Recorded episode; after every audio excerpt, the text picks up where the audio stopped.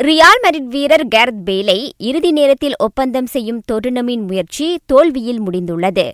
பேலை மீண்டும் பெற ஸ்பர்ஸ் கடுமையாக முயற்சித்ததாக கூறப்படுகின்றது. எனினும் நிதி பிரச்சினை காரணமாக அது தடைப்பட்டதாக தெரிகின்றது. பேலின் சம்பள பிரச்சனையும் அதில் அடங்கும். ரியாலில் பேலுக்கு தற்போது வாரத்திற்கு ஆறு லட்சம் பவுண்ட் சம்பளம் கொடுக்கப்படுகின்றது.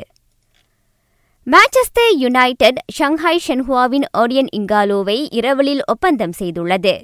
காயமடைந்துள்ள மார்க்கஸ் ரஷ்வர்ட் ஓய்வில் வைக்கப்பட்டுள்ளதால் யுனைடெட் தாக்குதல் ஆட்டக்காரரை தேட வேண்டிய சூழ்நிலை ஏற்பட்டது.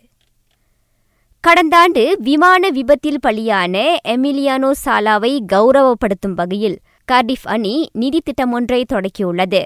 அதன் வழி சாலாவின் குடும்பத்துக்கு உதவுவதோடு அவரது நினைவாக சில கால்பந்து திட்டங்களுக்கு நிதியளிக்கவும் அது எண்ணியுள்ளது. ஆஸ்திரேலிய பொது டென்னிஸ் போட்டியின் ஆடவருக்கான ஒற்றையர் பிரிவு இறுதியாட்டத்தில் டொமினிக் தியேம் நடப்பு வெற்றியாளரான நோவா ஜோகோவிச்சை சந்திக்கின்றார்.